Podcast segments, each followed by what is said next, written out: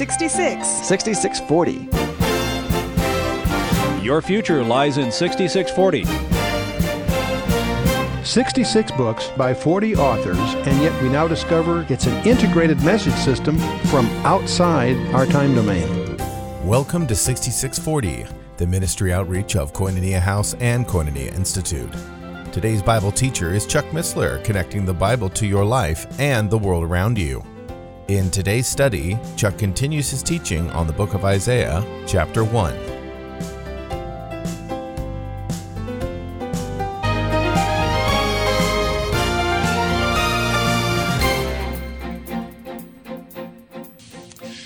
Isaiah is kind of fun too because in 1947, in cave number one of Qumran, they found some scrolls that are part of the collection that you and I know as the Dead Sea Scrolls, right?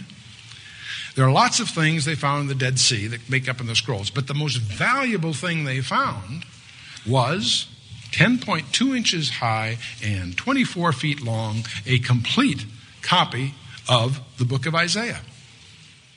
And the books are full of the little subtle differences between how it looks versus what we thought it said. And you know what the net of all that is? No difference.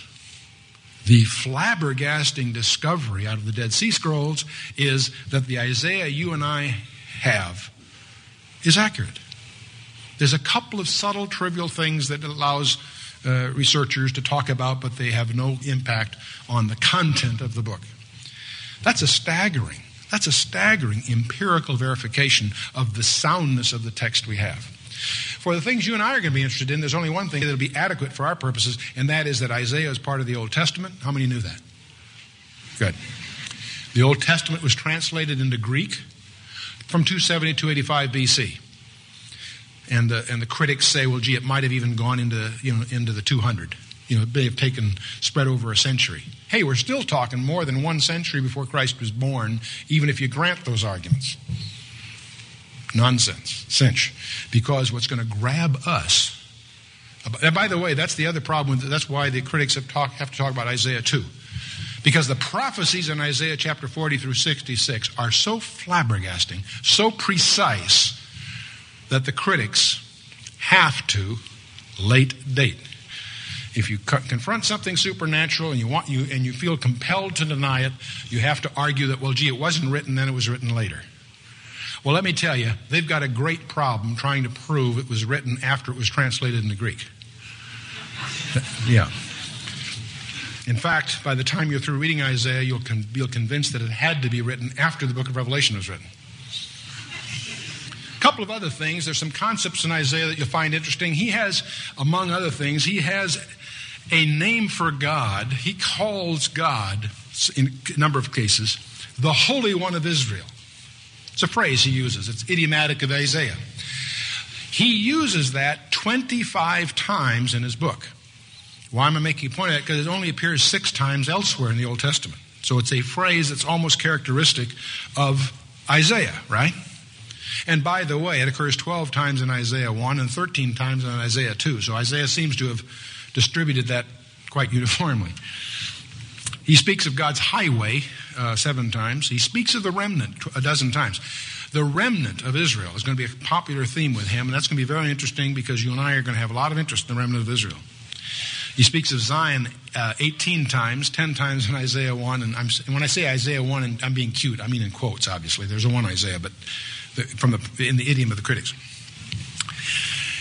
Isaiah is going to talk a lot about the pangs of childbirth, prophetically speaking.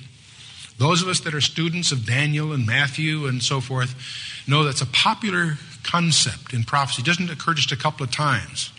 It's half a dozen times in Isaiah alone. The idea that, that the fulfillment of prophecy is like a woman giving birth. The pangs, you know, getting more and more intense and so forth. He will deal with that frequently. Okay. A couple of other overview things. Is, this is sort of the get acquainted evening as we get started in a new book. It's, I like to get some of this background stuff out of the way. You're saying, gee, what are we in for here? Uh, what's Isaiah all about? Let's talk a little bit about it. One of the exciting things, and I don't think we'll get into it tonight, but we will next time, the first six chapters of Isaiah, the first natural unit. And in chapter six, we have a vision of the throne of God. And we will take that occasion to explore not only what Isaiah tells us, which is substantial, but I'm going to give you, since we have a break next week, I'd like to give you some homework assignments. So, those of you, since you've got a free evening you hadn't planned on, let me fill it up for you. I'd like you, in, in between now and the next time we meet, to read Isaiah 6. Because obviously we'll get to that, but I'd like it fresh in your mind. Read Isaiah 6. But I'd also like you to explore Ezekiel chapter 10 and Revelation chapters 4 and 5. Those three passages, Isaiah 6, Ezekiel 10, and Revelation 4 and 5, the thing that ties them together is those are the three major places where we have in view the throne of God. That's a glib phrase. It's hard for us perhaps to conceptualize that the creator of the universe the one that's beyond time and space, the one that is responsible for everything, has a throne. That's conceptually something we might intellectually consent to. We have a hard time visualizing it. We're going to see three different people who had the opportunity to confront the throne of God, to be there. We're going to discover that those three passages have some things in common. That's always interesting to see what seems to be uh, common to those three experiences. We'll also discover those three experiences have some differences. Some of those we probably won't understand, some we can draw some interesting conjectures from. So we'll explore the throne of God. As we move through Isaiah, of course, after Isaiah 6 comes Isaiah 7. I know that doesn't come as a surprise, but Isaiah, Isaiah 7 has, of course, the virgin birth. We talk glibly about the virgin birth. Isaiah 7 hits that head on. It's the, sec- it's the second time it's mentioned in the scripture. When's the first time? Genesis chapter 3, verse 15, right on target. But uh, Isaiah 7:14 is the classic passage, and we'll deal with that. And we'll also deal with some of the nonsense that indicts and condemns some of our modern translations, who seem to stumble over some fundamentals. Chapter 9 is messianic. For unto us a son is born, unto us a child is given. His government shall be upon his shoulder. Who? The government will be on his shoulder. There's people in the church that say it's supposed to be on theirs. We'll talk about that a little bit. But then we get to, as we move through, we'll get to chapters 13 and 14, and they're going to be a grabber. Literal Babylon. We'll talk about Saddam Hussein and what's going on, you know, 62 miles south of Baghdad. Isaiah 13 and 14 have a lot to say about that. Some of one of the most exciting things in your lifetime and mine is Saddam Hussein rebuilding Babylon. Why? Because of Isaiah 13 and 14. We get a whole clear perspective of that. And of course, chapter 14 has another interesting thing that'll introduce us to the whole role of Satan, the reality of Lucifer, and the fact that he's going to be incarnate and walking this earth. And we'll uh, talk about that. We'll also, as we go through there, we'll ch- talk about Isaiah talks about a number of things. Isaiah talks about the rapture. Isaiah talks about the Antichrist, a lot of the Antichrist. We talk about the treaty at Daniel chapter 9. Isaiah talks about the covenant with hell that uh, Israel gets involved in. So we'll get into some of that. And of course, when we get in the 40s, it's really exciting. Chapter 40, of course, John the Baptist. We'll talk about John the Baptist. We'll explore the possibility that he was actually wearing the mantle of Elijah. That was, you know, that's one reason he may have been drawing the crowd out there in Jericho. Why would people from Jerusalem, I don't know if you've been to Jerusalem, you want to go visit Jericho, you get a rent a car and plan the day. That's a drive. But you're telling me that people from Jerusalem were out there visiting the baptisms at the Jordan, which is essentially Jericho, you know, on foot, in such numbers that the temple authorities had to send inquiry to find out what was going on? Why was John the Baptist so popular? Certainly wasn't his message. He missed the time that they were teaching tact and diplomacy. One of the conjectures, and we'll explore the validity of those conjectures, is the, the, the, the idea that uh, Elijah's mantle that fell on Elisha was stored in the temple in the altar of incense and was picked up by Zechariah to give to his son when he was born. And that John the Baptist made. It's a conjecture. It's, it's, uh, it's something we'll talk about when we get there. there. These things will all emerge out of Isaiah. When we get to chapter 45, of course, we get this incredible thing about Cyrus. How Cyrus's career was summarized in a letter written to him by name 150 years before the fact. That's kind of interesting. Uh, Cyrus thought so. Also, in that chapter, we'll talk about the creation of God. We'll learn some things about the creation you won't find in Genesis, you find in Isaiah 48. We'll also discover the Trinity. and stuff. It's going to be fun. We'll discover discoveries in Isaiah that are not in the New Testament. We'll find out why Jesus was never recognized after his resurrection at first. Isaiah gives us a clue. Isaiah will tell us also why the Pharaoh that persecuted the Jews in Egypt was not an Egyptian and give us some insights there. Thanks to Stephen and Acts 7, and we'll tie that together. We'll also, when we get chapter 61, we'll take that passage that Jesus Christ selected to open his ministry and understand why. 63, of course, we'll find a physical description of Jesus Christ in a second coming, stained with the blood of his enemies, coming from, of all places, Bozrah, and why, what all that's about. And of course, as we get into the late 60s and wrap up the book, we'll get a complete précis of the book of Revelation. We'll discover that most of what we know about the millennium is not from the New Testament, it's from Isaiah. And on it goes. So, Isaiah should be a fun, fun book. And the good news is, I've gone through my dry and dusty notes. We are now faced with the prospect of going into Isaiah directly. Isaiah chapter 1. Verse 1. You didn't think we'd get there, did you? Yeah, I got the regulars are shaking their head. No, I didn't think so. I had some more notes, but I'll save those for next time. The vision of Isaiah the son of Amos, which he saw concerning Judah and Jerusalem in the days of Uzziah, Jotham, Ahaz, and Hezekiah, kings of Judah, spans four kings. Four kings. The focus of Isaiah is on Judah and Jerusalem. As you all know, uh, after Solomon there was civil war. And the, the nation of Israel split into two houses. The northern group of tribes calling themselves the house of Israel, and the southern group calling themselves the house of Judah. And obviously, when we say Jew today, we technically, denotatively, we mean Judah, but connotatively, obviously, include all that are sons of Jacob, if you will, sons of Israel. As we study the succession of kings in both north and south, the northern group, we discover those kings go from bad to worse. When we go to study Judah, they also decline, but there's a couple of places where there's, you know, some repair, if you will. But the, if you were somehow going to plot trend lines, they're both, the trend lines are dismal. But the northern kingdom goes to pot faster.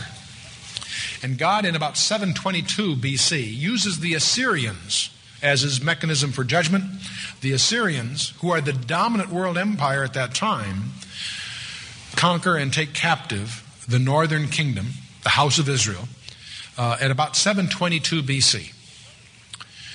The southern kingdom, Judah, survives about 112 years longer because they, while they're declining, there is here and there uh, some uh, upstrokes, if you will, but all in all, they also decline. They also fail to be faithful to God's uh, requirements. And so he ultimately uses Babylon to judge, takes Judah captive, the famous 70 years uh, Babylonian captivity. When Isaiah is writing, Assyria is the dominant world empire. Babylon is a little city on the Euphrates that's uh, just a pawn of Assyrian politics. It's a nothing in a sense. You follow me? What makes Isaiah a little provocative is that Isaiah talks about the destruction of Babylon. Now, to the readers and to his listeners and whatever, that must have sounded bizarre. You know? Because Babylon was a nothing. It was yet to rise to become the world empire before declining. And Isaiah has that all in view. But it's easy as we read Isaiah to get this fuzzy and not have this clear in our mind. So, something else to be alert to in the book of Isaiah. There are times it'll speak of Israel in a connotative sense, meaning the whole nation, even though they're divided. There are other times the word Israel refers denotatively to the northern kingdom, and we'll have to sort of be alert to the context as to what, what that's saying. Okay? But his primary focus is to Judah and Jerusalem. In fact, Jerusalem is provocative. Isaiah has a lot to say about Jerusalem, and he has 30 different names for Jerusalem. The daughter of Zion and other things. You'll see there's different phrases that are used, but it's interesting that he uses that, uh, that many uh, different things. So we'll keep moving here. Verse 2 Hear, O heavens, and give ear, O earth, for the Lord hath spoken. I have nourished and brought up children, and they have rebelled against me. Now, we're going to discover the early parts of Isaiah are the heaviest parts. And God is going to lay it on. Verse 3 The ox knoweth his owner, and the ass his master's crib. But Israel doth not know, my people doth not consider. That's kind of interesting. How many of you have pets? Do pets know you? Do they respond to you? You got a dog, does he come when you call him? Most of the time, huh?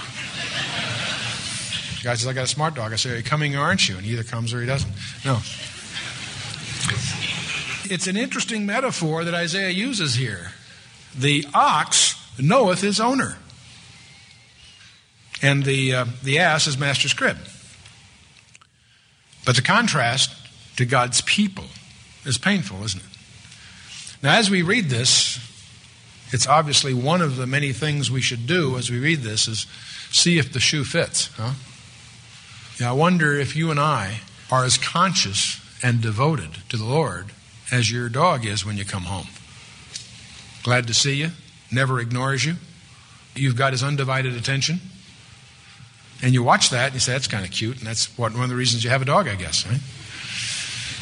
They say everybody has a dog that totally adores you. Should always have a cat that also totally ignores you to just keep it in balance.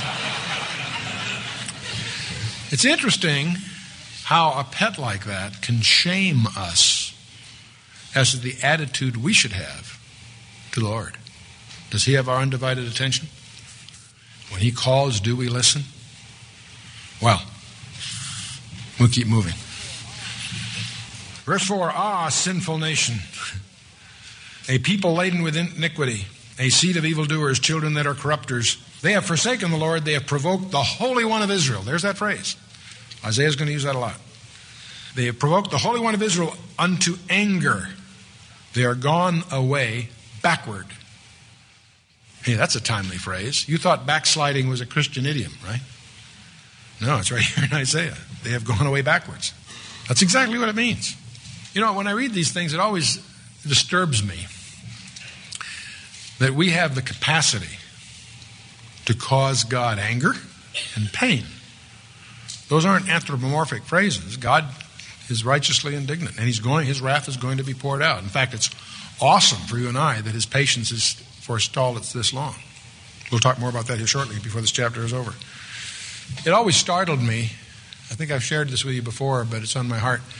I can remember once having a, a circumstance occur with one of my children that manifested in a particular situation incredible ingratitude. I won't bore you with the, the fact situation, it's not important. But there was a circumstance where, in this particular case, it was rather dramatic that this particular uh, child was amazingly ungrateful. And as I was pondering that, I got a profound insight. You know, if the child had misbehaved, See, since I have both sons and daughters, I'll be neuter here. I won't mention who it was because they may listen to the tape. But the point is, if the child had misbehaved, broken a rule of some kind, I can deal with that. I can mete out some kind of punishment. Figuratively speaking, you know, take the child to the woodshed. You know, impose some kind of uh, appropriate, hopefully, response to their disobedience. I can deal with disobedience, right? As a father. What do you do with ingratitude? If I have a child who's ungrateful, what do I do? You don't spank the child for that. The other parent might, or I mean, there's other things you might do, but I'm speaking from my point of view. What can I do? Answer. Feel pain. And that's about it. I mean, the problem is broader than just some circumstantial thing, it goes deeper. But the point is, what's my response to feel pain? And as I was contemplating that, you know, the difference between disobedience and gratitude I was stunned to realize something else. When I am disobedient to the Father, what's He going to do?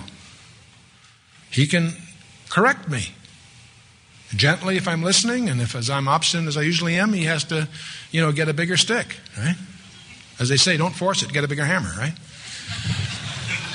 when I am ungrateful, what can He do? Feel pain. He's a father.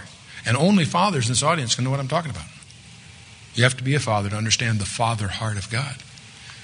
And I remember sitting almost crying as I realized somehow that my innumerable ingratitudes caused God pain. It really shook me up to realize that a puny thing like myself can cause the God of the universe pain. Blew me away. I'll leave you with that. I'll leave you with that. What do you do about it? Well, talk to him about it, for one thing.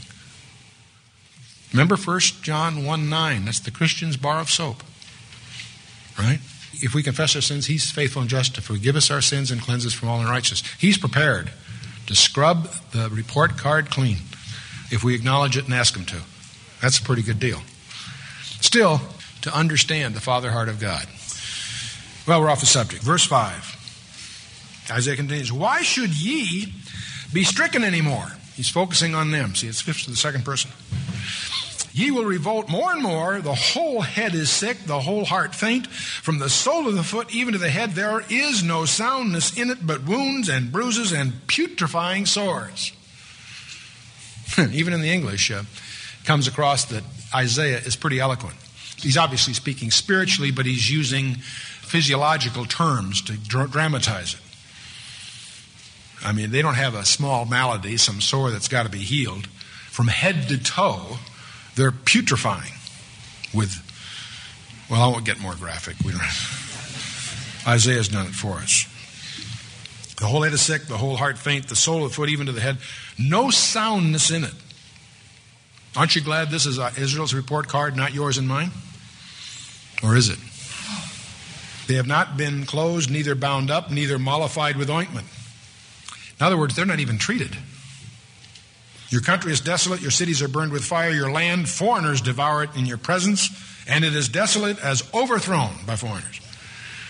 The daughter of Zion is left as a booth in a vineyard, as a lodge in the garden of cucumbers, as a besieged city. Daughter of Zion is who? Jerusalem. Jerusalem's an interesting city. It's been besieged 40 times, it has been destroyed 32 times. Since 1948, it's had four major wars. Every time you turn around, they're threatening a jihad. I keep hoping they'll have one because Israel needs the land. Every time they have a jihad, the borders get a little bigger. I was talking to some friends about the West Bank. I said, which river? I look at Genesis 15, not Genesis 12, right? Anyway, daughter of Zion is left in this, you know, is a booth in a vineyard, is a lodge in, in a garden of cucumbers. Those are all idioms familiar to his readers as a besieged city. Except the Lord of hosts had left unto us a very small remnant. Ah, there's that word again. We should have been like Sodom, and we should have been like unto Gomorrah. Now, I'll leave it up to you to look it up, but in your notes, those of you taking notes, you might put Romans 9 29. Paul quotes this verse. No big deal, but uh, you might, those of you that want to just uh, take a little byroad of your own, you can go to Romans 9 and see what Paul does in verse 29. But the other thing I'd like to deal with, you notice here, he says we should have been like Sodom and we should have been like Gomorrah. Where is Sodom and where is Gomorrah today? Anybody here from Sodom or Gomorrah? That's one reason I was glad to get out of the defense industry because I could see it coming that someday the homosexuals would push to be a recognized minority and therefore be subject to affirmative action. So that all of you that employ employees have the requirement to employ your fair percentage of homosexuals. And I could see that in the defense community starting to happen, and I'm glad to be out of that business. Billy Graham really summarized it. I love his quote many years ago. He said it, he spoke of America, but it certainly applies to California. He says, if God doesn't judge America, he's going to have to apologize to Sodom and Gomorrah. And if you look at this country and you realize where we're headed, especially the state of California, it's uh, sad. I'll give you another example that uh, causes me to weep. A friend of mine has a ministry down near Escondido area. He happens to be of a Baptist background, but he has a school for girls who are in trouble. And what I mean by that, girls who are in drugs or that are, uh, you know, in, in, in their middle teens and sleeping around the neighborhood and that sort of thing. If you're a parent and have faced that, it's a tough thing. What do you do? And one of the things you can do, there are a few schools like this that have the facilities where they'll take a gal like that, typically uh, for a, a one year program, and um, give them the scripture and bring them to the Lord. You know, at least most of them do come to the Lord Jesus Christ while they're there, but they certainly uh, do get the benefit of a good, very rigorous, tough, but well administered uh, pro- program. And they usually have uh, something short of 100 girls down there And they've done this for years, and the, while the track record isn't impeccable, it's remarkable. What's interesting is the state of California looks at those kinds of facilities and wants to license them. What that means is they got to have regular smoke breaks, and it means that the boyfriends they were sleeping with that you're trying to separate them from have has visitation rights, and on and, go, and they have all these rules that guarantee that the person will not re- return to a spiritual walk. Well, what's interesting is that the state of California violating all the civil rights entered the premises without proper order, sequestered the files, interviewed the girls without the parents' permission, and uh, have, have, are trying to shut this place down and that's tragic. They've written the governor, they've done all kinds of things. State of California, apparently, is quite aggressively hostile to Christian activities. Now, that may not be the governor's personal fault. There's, there's active uh, people on staff that have taken this on as a challenge of all shapes and sizes. I'm just sharing one. But it's tragic that this uh, Christian operation has written all the churches across the country for help. And the only person that replied and did reply and offered them some alternative facilities and tried to help, apparently generally tried to help, was the Mormon Church in Utah. What a tragic, tragic commentary on the body of Christ in its visible form.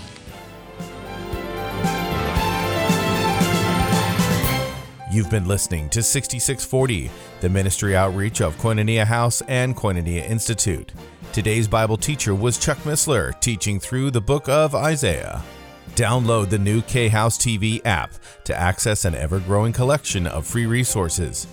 Visit the Apple or Android App Store or search K House TV on your Roku or Fire TV streaming device. Thank you for listening to 6640 and for your continued prayerful support of this ministry. Until next time, as we continue this series, may God bless you with the knowledge of His Son, Jesus Christ, as you study His Word.